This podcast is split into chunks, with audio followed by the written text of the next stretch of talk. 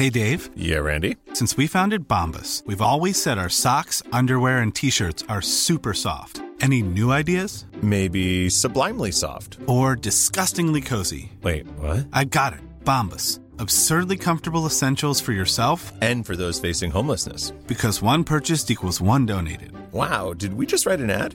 Yes. Bombas. Big comfort for everyone. Go to bombas.com slash ACAST and use code ACAST for 20% off your first purchase. There's never been a faster or easier way to start your weight loss journey than with PlushCare. PlushCare accepts most insurance plans and gives you online access to board-certified physicians who can prescribe FDA-approved weight loss medications like Wegovy and Zepbound for those who qualify. Take charge of your health and speak with a board-certified physician about a weight loss plan that's right for you. Get started today at plushcare.com slash weight loss. That's plushcare.com slash weight loss. Plushcare.com slash weight loss. I'm Sandra, and I'm just the professional your small business was looking for. But you didn't hire me because you didn't use LinkedIn jobs. LinkedIn has professionals you can't find anywhere else, including those who aren't actively looking for a new job, but might be open to the perfect role, like me. In a given month, over 70% of LinkedIn users don't visit other leading job sites. So if you're not looking on LinkedIn, you'll miss out on great candidates like Sandra. Start hiring professionals like a professional. Post your free job on linkedin.com/people today. Hello and welcome to the Love Life Connection podcast, a podcast for smart, successful women who feel like they have it all except love. I'm your host, Veronica Grant, a love and life coach, and today I'll be joined by a guest to give you an inside look at the work I do with my clients. This is your opportunity to learn through someone else's experience. They may even ask a question you have or one you haven't even thought of yet. So keep an open mind, open heart, and let's dive in. Hello, and welcome to episode number 317 of the Love Life Connection podcast. Thank you so much for tuning in. As always, I'm super excited to be back in your earbuds again this week. And listen, I am coming off of teaching my new workshop called Embodied Dating, which was so much fun to teach.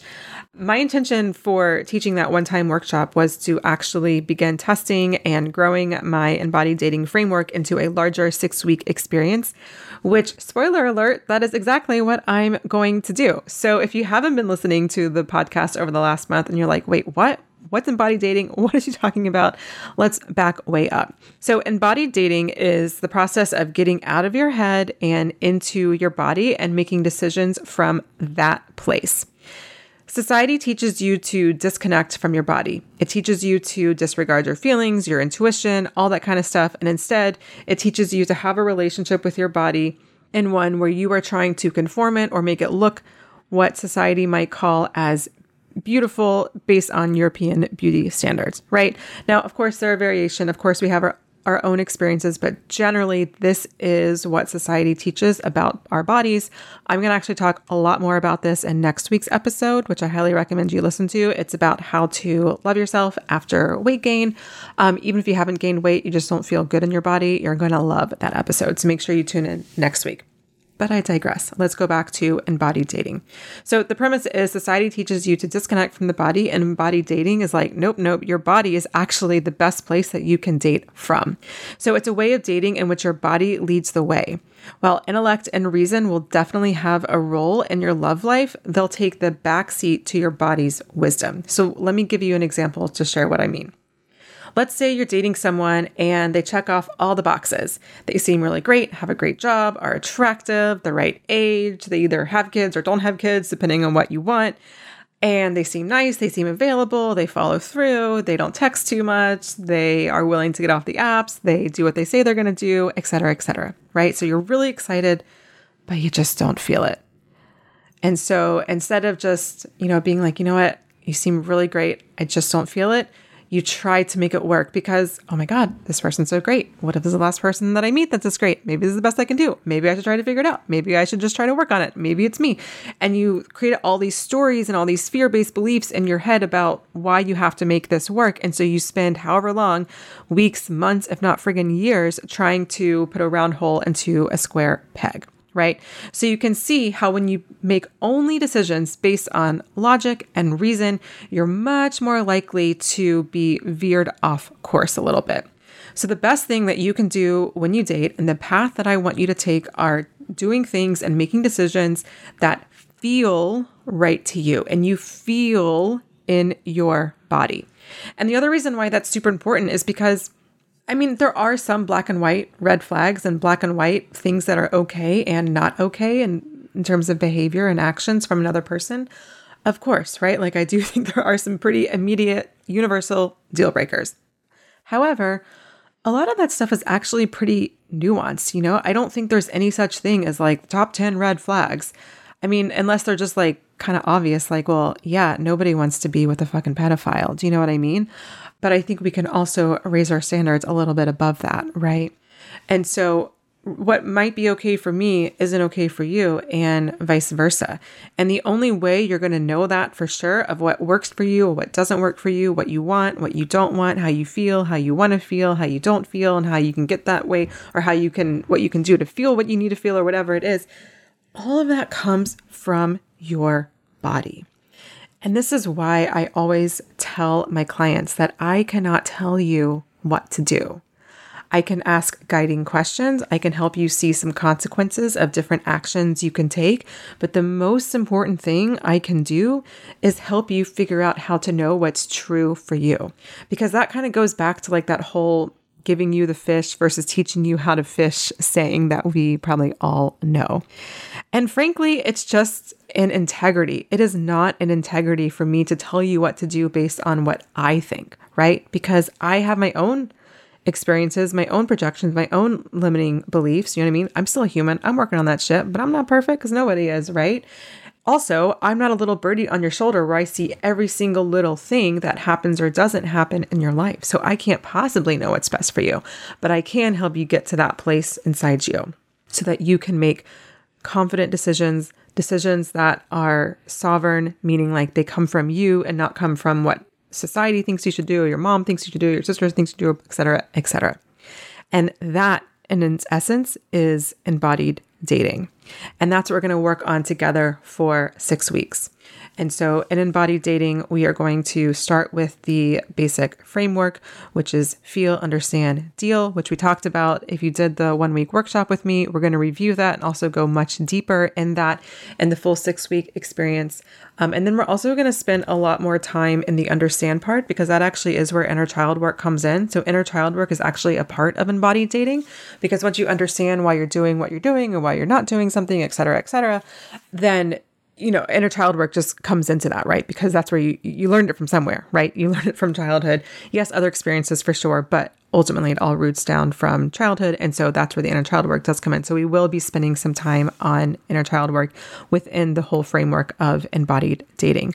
But it really is a process of you being able to get really comfortable in your body and feeling into the signs and signals that your body is constantly giving you every day, and then to trust and act upon that. And honestly, you can apply this not just to your love life, but to everywhere, right? The more you make fear based decisions, I truly believe the more you are going to be steered off course, right? Um, just because you know, I just don't think fear based decisions are going to get you to where you go. I'm not saying you should ever make a fear based decision. Like, no one's going to be perfect. And I don't want you to have that expectation on yourself. But I really want you to get into a habit of what would my life be like if I made intuitive based decisions? The coach that I'm working with right now, she calls them faith based decisions. So her goal is to make 100% faith based decisions. I wish I was 100%. I'm not quite there yet. I don't think you need to be there in order to be pretty close to the path that you're quote unquote supposed to to be on. Anyways, so the full six week experience, we're going to dive deep into this framework to how you can actually apply it. You know me, I'm your Capricorn sister, so I like to um, have everything very clear with steps and, and ways to measure so that you know that you're actually doing it and applying it and you can see the results in your life. There's going to be lots of time for coaching and Q&A with me. We're going to have a private Facebook group so you get to know each other and also just have more support with me so you can ask questions, etc. I'm going to have some meditations for you, meditations to get pumped up for a date, meditation that will help you get in the right mindset for online dating, meditations before you have to have a big conversation, meditations to know if you should stay or go, all those kind of things. So you're going to have some resources like that that you can actually use well beyond the six weeks that we're going to spend together. And also, we're going to do some movement based practices. Now, this movement is not a workout, it's a work in, meaning the movement is going to help you to trust yourself and to get rid of some old beliefs and thoughts, etc., that aren't working for you.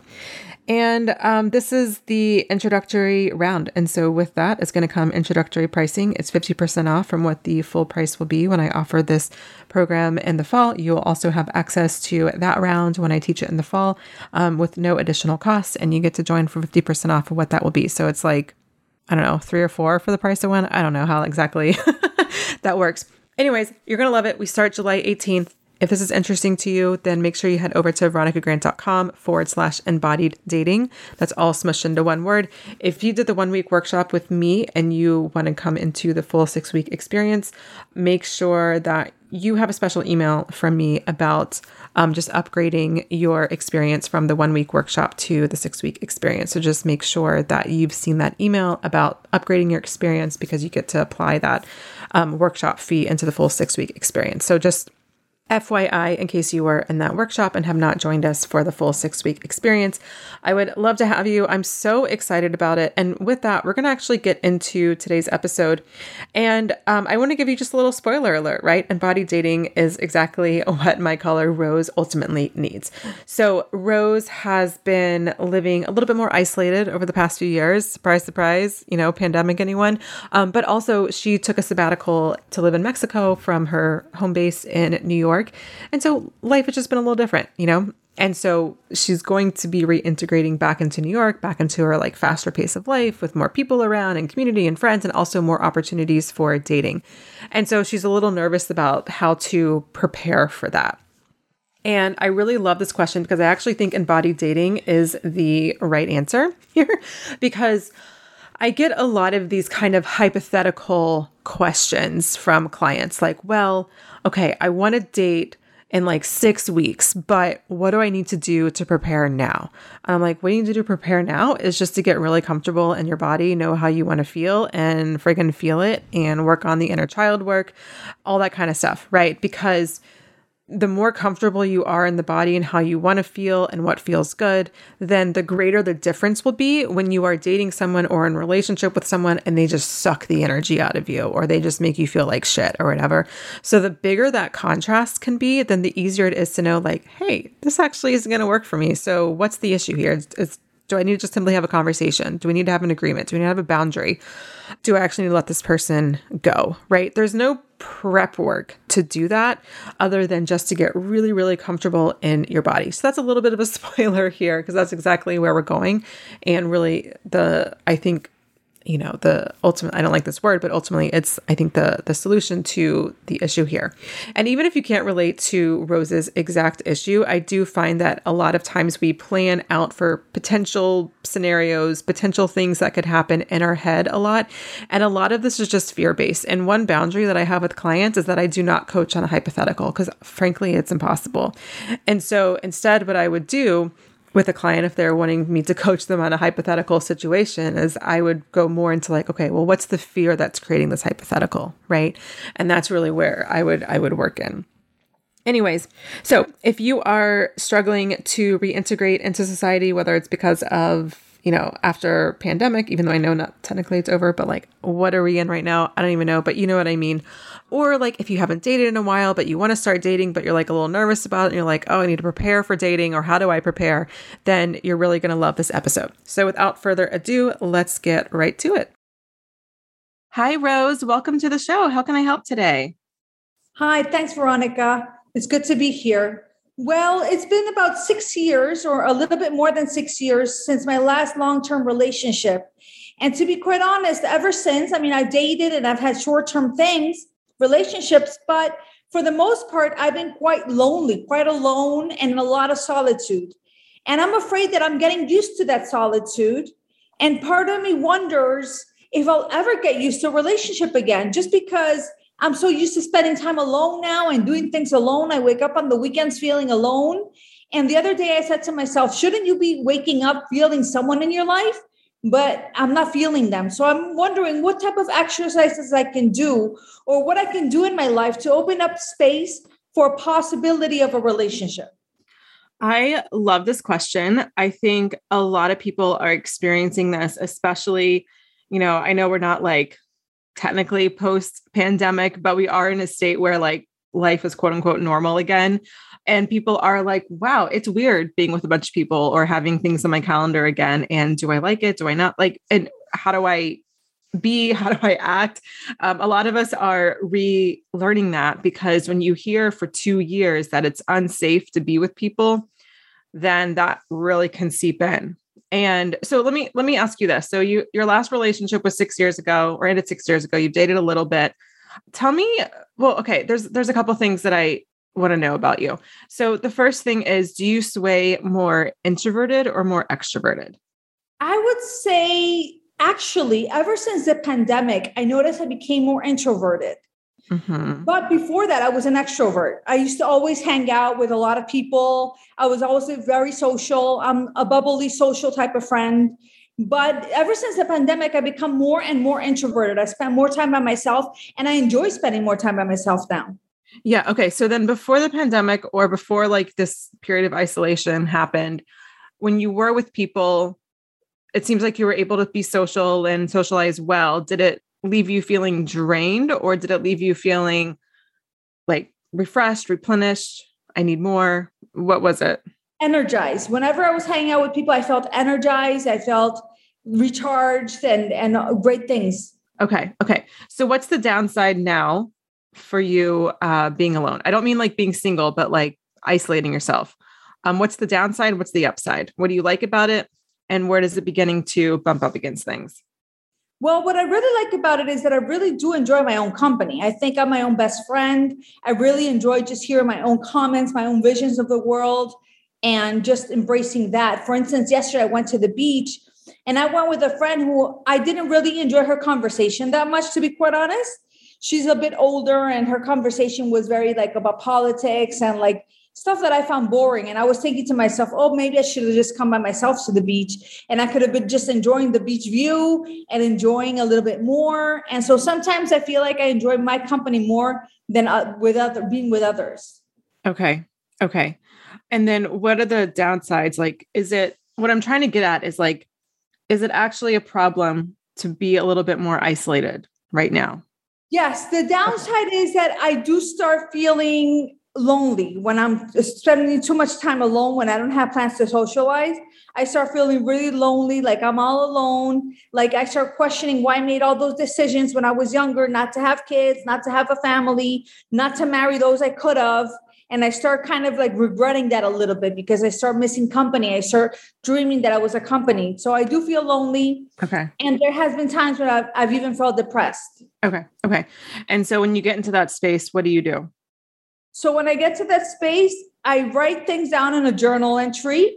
I, I'm very good about writing to myself. I write myself journal entries. I talk to a therapist about it. She gives me some advice to start planning, to start making friends. I try to reach out to people, even though they might not consider me a good friend. I, I, I reach out to like I go through a list on WhatsApp and I'm like, let me message this person, let me message that person. And I bombard people with messages just saying hello, that I want to hang out, trying to make plans. Okay. Okay. So you mentioned that yesterday you went to the beach with a friend and you didn't really mesh with her. You didn't really enjoy her company. Would you say that's a pattern for you? No, that's not a pattern for me. Okay. Okay. So then what is preventing you from being with people who really fill you up and nourish you? Nothing is preventing that. I actually do have a few people that fill me up and nourish me. It's just that there's not that many. I mean, I came to for a sabbatical here in Mexico, and I didn't really know that many people here, and I still don't know that many people. But everybody's busy with work. People my age work a lot, and they have relationships. Everybody here is partnered up. There's no one that's alone here and single and that wants to hang out. And those that are single and alone, I guess I do know this one person, but she has like a lot of issues, childhood trauma and she gets drunk and she creates a lot of drama. And I don't really necessarily want to hang out with people who are troublesome. So I have to be careful with who I hang out with. But um, it's just there's just not a lot of options here in Mexico where I am. It's a small town. Okay. And how much longer are you there for? Another year, another 11 months. Okay. Okay. Well, I mean, listen, I'm going to be real with you. Like, you can embrace this period of more solitude than maybe you would prefer because you took this sabbatical to Mexico. And I'm not saying that was a bad or a wrong decision. Or you can be like, okay, I'm going to take ownership over what I feel and what I want and not make excuses. Because what I'm hearing now is excuses. Like, sure, other people are in relationship. That doesn't mean that that you know one of the parties in that relationship doesn't want friends or I'm sure there's not just one single person in the city that you're in. I I, I don't believe that. I don't even know what city, and you don't even tell me. But I just don't think that's really true. What I'm saying is that, that there's not that many numbers of people, options of people. Maybe like right now, I probably have about five friends. That's it. I don't have like in New York. I have 20. I have many more in New York because there's more availability, and I've been there, and I know people more. Okay, okay, okay. Why is having five friends bad? It's not bad it's just okay. So what's the problem with five friends? There's no problem with five friends. I'm not saying that I don't like my solitude. I actually do like my solitude. What I'm trying to say is that I'm afraid that because I'm getting used to my solitude, I'm afraid I'm not going to be able to embrace a relationship, a, bo- a guy in my life, a partner, because I'm so used to being alone that all of a sudden to welcome a, a partner into my life might be like a shocker for me because I'm so used to being alone. And I want to know what exercises I can do in order to attract a partner into my life. Are you actively looking for a partner right now? Or are you meaning like when you go back to New York, you want to be able to attract a partner there? When I go back to New York. Okay. So you're talking about something 11 months from now. Yes. Okay. So I will tell you, it is very, very challenging, if not impossible, to coach on the hypothetical. Okay. Because there's something about there, there's something that you're anticipating that may or may not happen, that you may or may not feel. And that's just an impossible game because there are so many potential scenarios that you could stumble upon when you get back to New York. And to be prepared for every possible scenario, it's going to make you crazy because it's impossible. Because there's literally infinite number of potential scenarios. And so the best you can do is to be in present time because when you do get back to New York and when you do start dating and, and looking for someone more seriously, then again, that same tool of being in present time is going to be the most important thing. Because if you're dating someone and you're like, well, I don't want this to happen again because this happened in my last relationship. So I really have to have my guard up so that I don't get hurt again. Is that really going to work? Probably not also if you're dating someone and you're like fantasizing about the future or what your relationship could be or who you the fantasy of who you think this person is or whatever then that's also going to hold you back because you might miss red flags or crappy behavior or just misalignments. And so being in present time is your best tool for making a relationship work. And so for right now you know you've got some friends in Mexico where you are. I firmly don't believe more is better. I think better is better. so if you are feeling lonely or isolated, then I think it can be super helpful to go deeper with these people that you're that are already friends. You're only going to be there for 11 more months and I know that in some ways a year seems like forever, but also it's going to go by really fast. And so you're probably not even that interested in making new friends because again, you have you know, some friends right now, which I mean, I know I'm projecting a little bit, but in my mind, that's probably enough to get you through the year in terms of like having the connections that you need. Enjoy being in Mexico, enjoy your sabbatical, enjoy those connections you do have. If you meet people along the way, then like cool, bonus points. And then that is what's going to leave you refreshed and ready to go when you get back to New York because uh, otherwise if you start trying to like anticipate all the bad things that may happen when you get to new york you're going to have just built up so much fear around all of the bad potential scenarios. And i'm not saying you're not going to be in a relationship or in a scenario where like well this is not ideal right? Because shit happened when you're dating and that's just something we have to to deal with. But again that goes back to what i'm saying the best tool to deal with that is in present time. What are your needs? Are your needs being met? How can you get those needs met, either by you or the other person that you're in relationship with? Well, I am on Tinder here and I am meeting some men. I am talking to some men and I've dated a few here also in Mexico. And I'm open to a relationship here. It's just that again, the numbers are much lower than in New York, where I have like right now in New York, I have a list of like five people waiting for me when I get back there to start dating in a year. They're already waiting for me. Whereas here, I have like one one once a month show up or like very slow pace kind of numbers game here in Mexico. Okay, but again, why is that a problem? That's not a problem. What I'm saying is that there is a possibility that I could start dating here. And I did ask a friend, I asked her, what should I be doing to, to start being open for a relationship? And she goes, if you want to be ready for a relationship, you have to start getting uncomfortable because being in a relationship will create uncomforts and discomforts and you getting out of your comfort zone. So I started saying, okay, so let me start doing things that get me out of my comfort zone so that when I have a relationship, it's not that much of a shock into my system. And that's kind of the same thing with solitude. What kind of activity should I be doing to start embracing the possibility of a relationship. Should i socialize more? Should i get out more? Should i start taking more classes and more engage more with society because that will get me more closer to a relationship? Or is being in complete solitude fine and that will find your relationship as well no. having all the space and time why are, you, why are you afraid that a, that being in a relationship after taking some time for yourself is going to be a shock to the system? What's behind Just, that fear so used to just waking up, up alone. Like on the weekends, I just wake up and I'm like, all alone, just myself. I'm just all alone. Like there's this immense feeling of solitude that I have that if I'm with a partner, it'll be like, what? There's a person next to me. I have to deal with this. It'll be like a shocker because I'm not used to it. What do you mean? Okay, tell me what you mean by you have to deal with this. There's a person next to me. I have to deal with this. I have to deal with it in the sense that it's very different than what I'm used to now, which is just waking up by myself, having breakfast by myself, having the whole morning by myself, doing what I want. When you have a partner in your bed, you have to say, Hey, do you want to have breakfast? What do you want to do? You have to, there's like a whole procedure that you have to go through in the mornings. That's not your morning anymore. It's about us, it's about two people.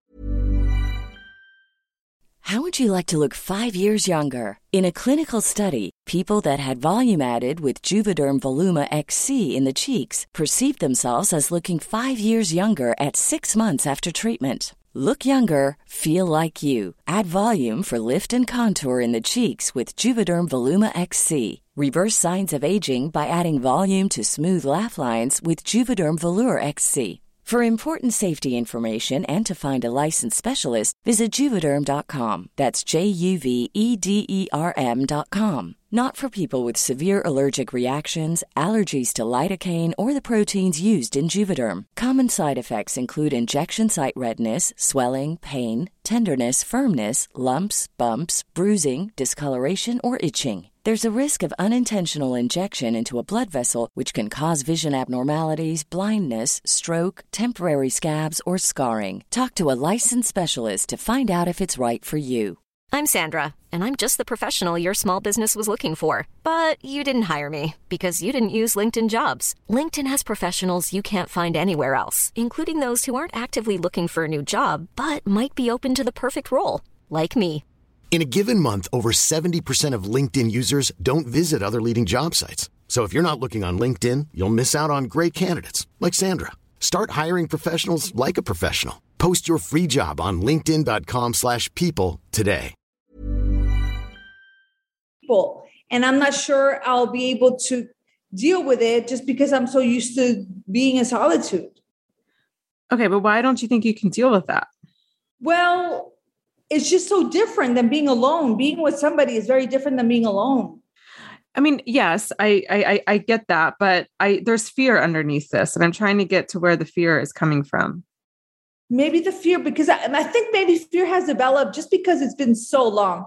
When I broke up with my ex boyfriend, I automatically assumed I would get a boyfriend in a month. I thought, okay, next month I'll have a new boyfriend, and I did have someone in a month. It's just that that didn't last. Yeah. And, and why did you on, why did you break up with your last boyfriend? What what was the dynamic like in that really? You don't tell me well, everything, but what was the dynamic?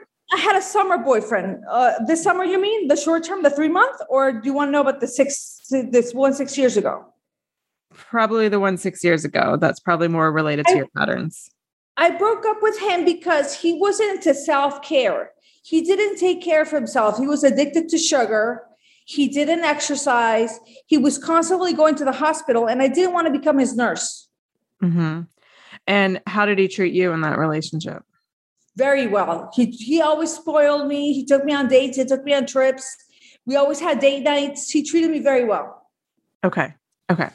Did you feel because you had to take care of him because he wasn't taking care of himself, did you feel like you had to kind of abandon yourself or neglect yourself a little bit in order to take care of him? That's why you broke up with him? Yes, I felt like I wasn't respecting myself. I felt like how was it possible that I was running marathons? I was always at the taking care of my on top of all my doctor's appointments. I was taking care of myself completely. How was it possible that I had to take care of someone else who wouldn't even walk for 10 minutes or who was just addicted to sugar, who wouldn't like exercise? Yeah. Okay, okay, okay, okay. I understand. Okay, so listen. I think that when you've had a pattern or had a relationship where you were neglecting yourself or not taking care of yourself or abandoning yourself, like any way you want to put that, then that will naturally create a fear of like, I don't want to do that again. And so you've spent the last six years really creating this relationship with yourself right? Like you enjoy your company you're you're your own best friend you like spending time with yourself you like doing things on your own and i think that's a really beautiful place to be. And you know what that feels like you know what that sense of you know really like when i do inner child work with with clients it's it's really about understanding how you learned to get love safety and belonging. And you've it sounds like have gotten to a place where you're able to feel love safety and belonging with yourself from within which is great. And so my recommendation is to get just really comfortable with that and recognize how it feels in your body to take care of yourself, to feel love, safety, and belonging from within, all of those things. And then that's going to be your best barometer for when you get to, I don't know if barometer is the right word, but when you get to New York, because then when you start meeting people or whether you're dating people here, it doesn't matter. When you date someone, if you begin to feel like you know what it feels like when you've neglected yourself, you know what it feels like when you're not taking care of yourself the way you want. And so when there becomes a gap between how you know you can make yourself feel when you're really taking care of yourself and how you know you feel when you're taking care of someone else too much, you're crossing your boundaries, neglecting yourself, abandoning yourself, you know what that feels like. When there's a gap, or the, the more you're familiar with what it feels like to take care of yourself with that so that when there is a gap that's more obvious to you and then you can do something about it. And again what you need to do can vary greatly depending on the situation. You know it might just mean you need to get on the same page with somebody. It might just mean you need to have a conversation set some agreements create boundaries or it might mean that the relationship's not the right fit and you have to move on for whatever reason. And all of those potential outcomes are are fine but you can't anticipate what might happen or what might not happen from where you are right now because again like that is going to make you go crazy. It's forcing you it's asking you to live in your head because you're asking yourself all these potential scenarios and how can i prepare? I don't think that you prepare the same way you might prepare when you're like training for a marathon right? Like if you're training for a marathon you know what you, you said you did a marathon like you know what that entails right? Like you have a training regimen and you do your runs and you do your rest days and you do your strength days and you do all these things and it prepares you for the marathon. And I do think that there is a level of preparation when it comes to inviting in a healthy relationship. And, and it really is a lot of inner work. It's a lot of inner child work. It's a lot of learning to trust yourself and knowing what the different signals are in your body, all of these things. And then when you get to the quote unquote marathon, when you get to the race day, it's not like the marathon where you pretty much know it's going to be 26 point whatever miles, you know, 26.2 miles. A relationship, you know, every relationship is is different. And so this is where we have to get out of our head and as successful women, whether it's in athletics or career or whatever, this is this can be hard. You have to get out of your head and just trust that whatever comes your way, you can get through it because you have this really strong, solid relationship with yourself. And so if it's in your radar, like in your past relationship where like, you know, your partner wasn't taking care of himself, so you kind of stepped into that role taking care of him, that's going to create some sort of belief that like a relationship is a burden. Now, I'm not saying that's what you consciously believe, but I do think there's a part of you that believes that because you're like, oh, well, my life is great now and I can do what I want and blah, blah, blah. And you're referencing or I should say, your point of reference is this last relationship where you had to be the caretaker. Now, I'm not saying there's not times in a relationship, like there's times in a relationship where my husband, you know, went through a surgery or had an injury. And of course, I had to take care of him, but it wasn't certainly the overarching pattern, right? Like things happen. I, I get that. But you're referencing a relationship where you were the nurturer. And it's not a fair reference point because in a healthy relationship where you're both taking 100% responsibility or 50% and meeting each other halfway, I think waking up next to your partner will feel very similar waking up alone because you're like, oh, you're here. Yay. What are we going to do? You know what I mean? Versus like, oh, gotta make his breakfast, gotta like try to convince him to go on a walk today or whatever. Uh, so I think your point of reference is just based on something that was true in the past, but isn't reflective of universal truth or what could be true. Does that make sense? Yes, it makes a lot of sense. And you touched the key words when you said how to invite a relationship. I think that's what my concern is. It's like I become so isolated and so much in solitude, although I do enjoy the solitude.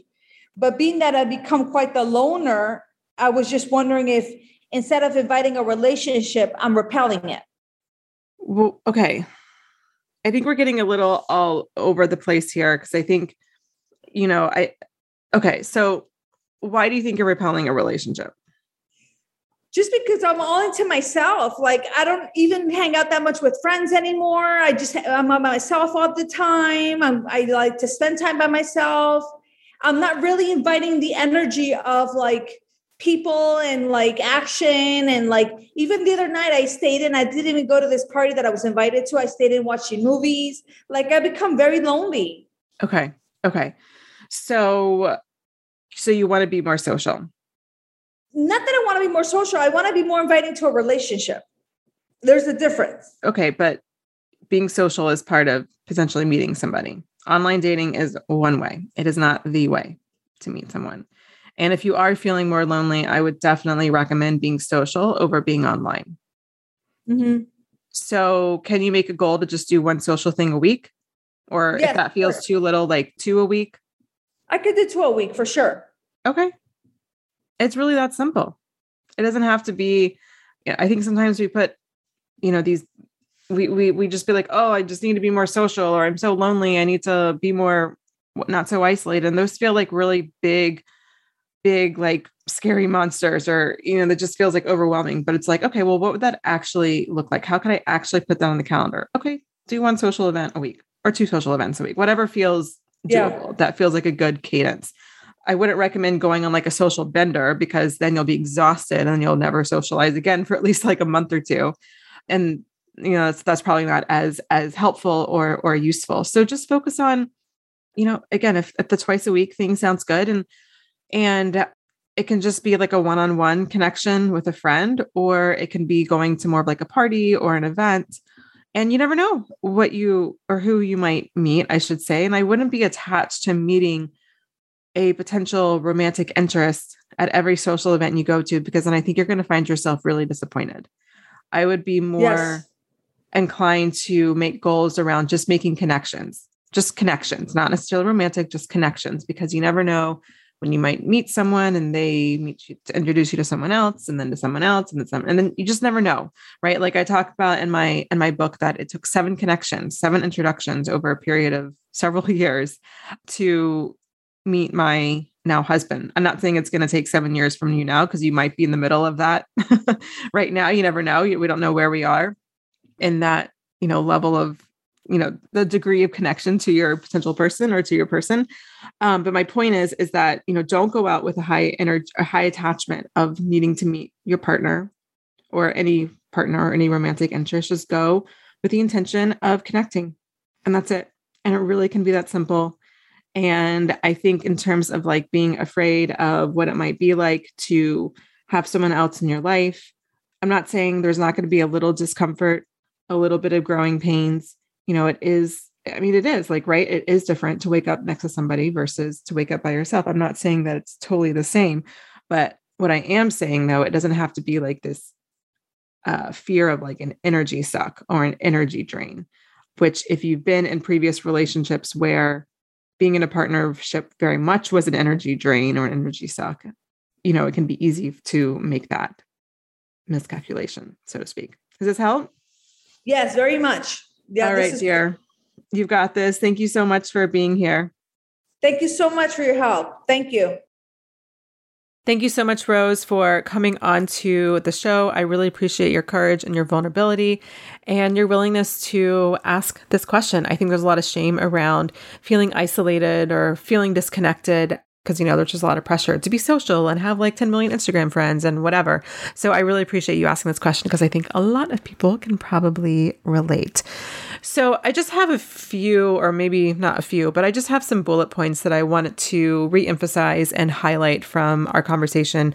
You know, our conversation jumped around a little bit which is totally fine. Um, you know, Rose needed to get what she needed to to get, so I just want to kind of tie it all up a little bit so that you can get some good action steps and things to think about as you are reintegrating into society and or thinking about dating again after um, potentially a a long break. So the first thing is that you know ebb and flow. It's totally fine to have periods of life where you are more isolated at times than others. I think sometimes we just think we have to be on and we have to be the same and our life has to look the same every day, day in and day out.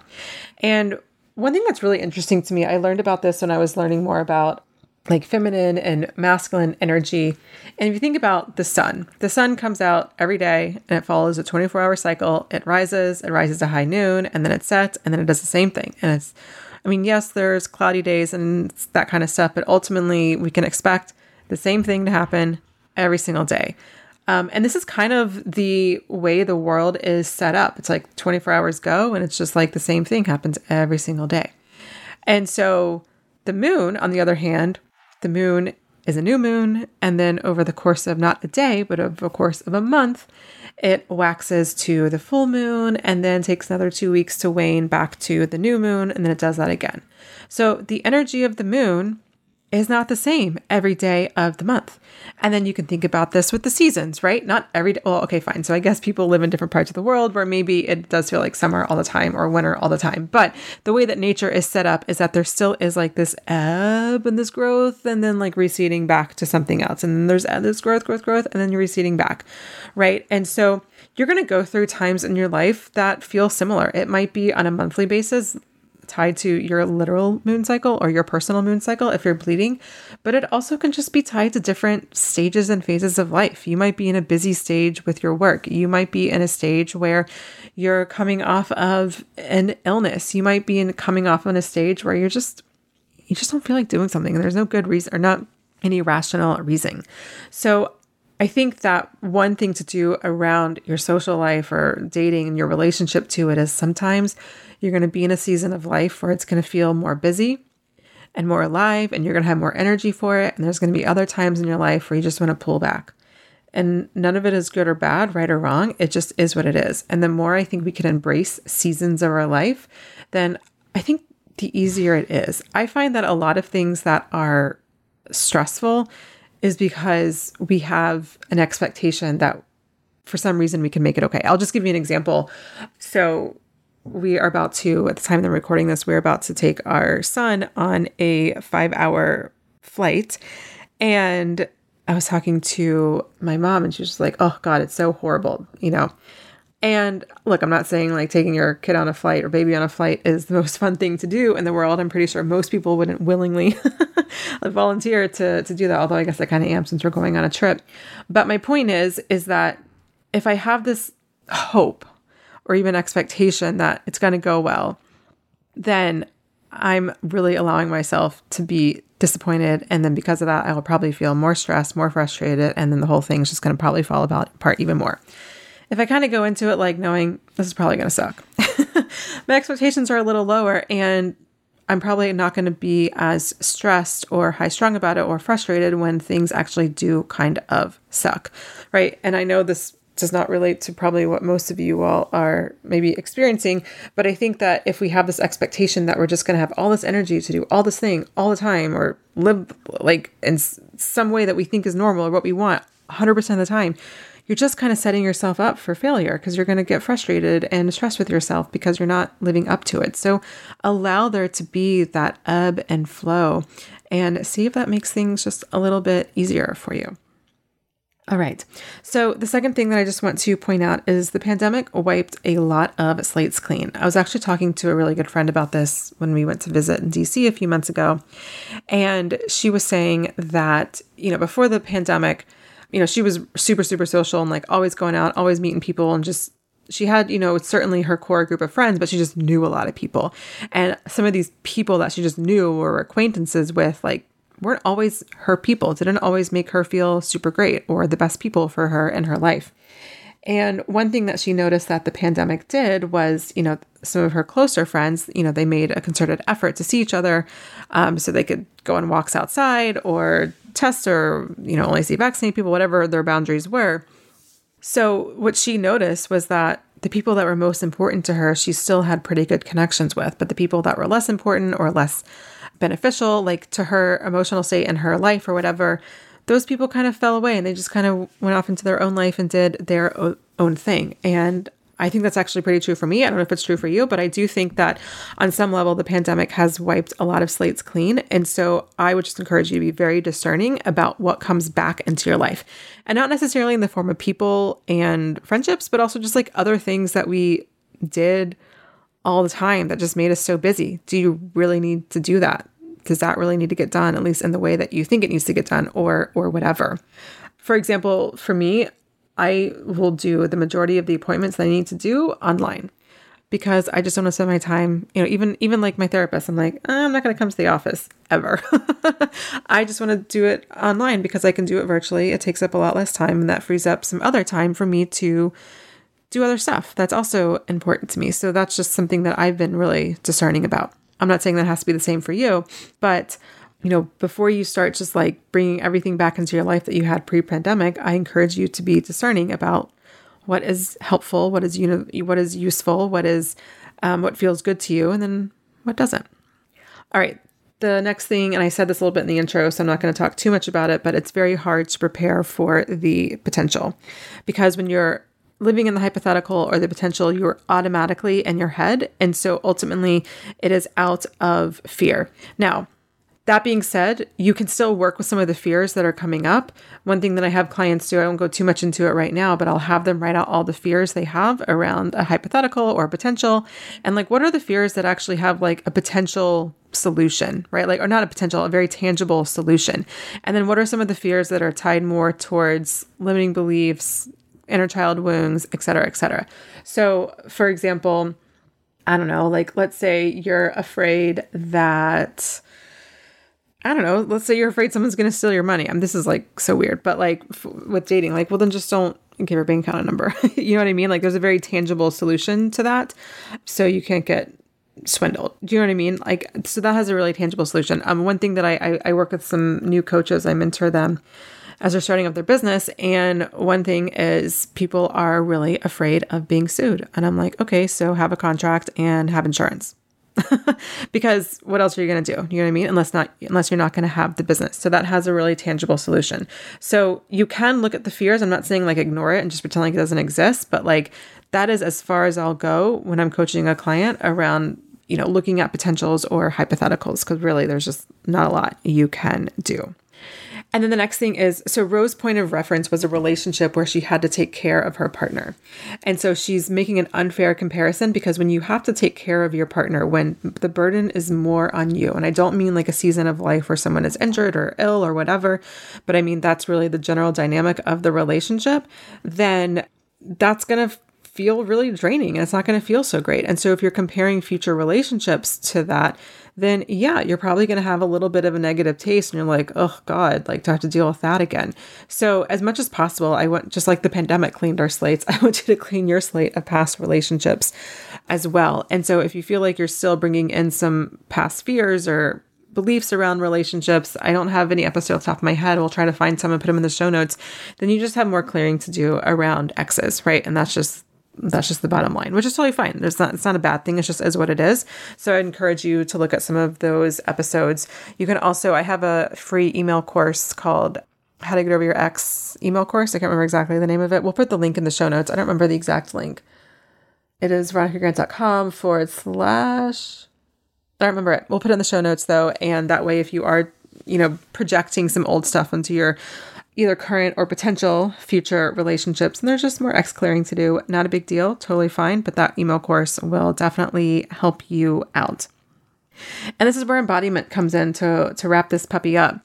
You know, you Rose knew what it felt like to feel drained, right? And to feel like the burden was more on her and the relationship, right? And so the more that you are embodied and the more you know how you want to feel, both in your life and also in your ideal relationship, then the larger that discrepancy is going to be when you're in a relationship that kind of doesn't make you feel like that, that makes you feel like crap or makes you feel drained or makes you feel whatever it is, right?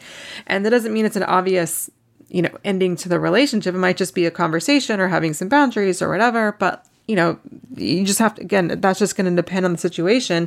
And again, you'll get that information based on how you feel after you have said conversation or set said boundaries. Are you able to feel different or is that person able to create that space for you to feel different? Um, but this is where embodiment comes in you cannot, you know, I find one thing that's really challenging for women in this community is that, you know, you guys are, you all are go getters, you're goal oriented, um, you're really good at what you do just in life, but especially your career and just setting any kind of goals. And there certainly is a time and place for that in romantic relationships. You do need some of that masculine energy to move a relationship forward for sure, but it cannot call the shots. It cannot be leading the way. I would even argue that there's benefit to not have it lead the way in your career, although it's certainly more acceptable and has more benefit when that's playing a big part in your career just because it is that is a more masculine dominated area and I mean that literally in terms of men and also in terms of masculine energy. But in relationships and in, in your love life, you just can't apply the same type of thing, right? You have to let that that logic part of you, that rational part of you back off a little bit. Um, and if you want to hear me talk a little bit more about why, then make sure you listen to all the episodes in June where I dived deep into, or I dove dove deep into embodied dating. And if you want to take this six week journey with me inside embodied dating, I would love to have you. Like I said, introductory pricing is 50% off the full price. And you will also be able to join the next round in the fall. So you get 50% off when we run it this month in July and August. And then when I run it again in the fall, you get a free ticket to that round as well. You don't have to pay anymore and you still have that 50% off. So, if you would like to join me in embodied dating, I would love to have you. VeronicaGrant.com forward slash embodied dating. That's all smushed into one word. We'll put that link in the show notes. Again, I am so excited about spending six weeks together. Um, it's going to be incredible. There is going to be curriculum. There's going to be a very specific framework for you to learn and start practicing and applying to your life. Lots of room and time for questions and Q and A and coaching, so that you can, you know, things will come up. You'll things won't go the way you thought they were going to go for sure, because we're all humans here, and so that's what the Facebook group, that's what the coaching calls are for. So you can get support around that. You're going to have lots of meditations, meditations before a date, meditations for online dating, meditations before, and I mean like meditations to do to get in the right space before you get onto the apps, etc. Um, and we'll have some movement practice to help you, you know, with that embodiment work. All right, my dear, that's all I got for you. I'm super excited. Remember, next week is about how to love yourself after weight gain. I would also say how to love yourself when you don't feel good or comfortable in your body you know, that also will apply to next week's episode. Really excited about that. Can't wait for you to listen. And until then, thanks for listening to the Love Life Connection podcast. You can find the show notes for this episode at veronicagrant.com forward slash podcast. And that's also the place you can sign up to be coached by me here on the show. And if you love this podcast, please leave a review over on Apple Podcasts. It helps more incredible women like you find this show and find real love. Until next time, remember wherever you are is exactly where you need to be. You're not broken and you don't need to be fixed. Just because you've never had the relationship you want before doesn't mean you can't have it now.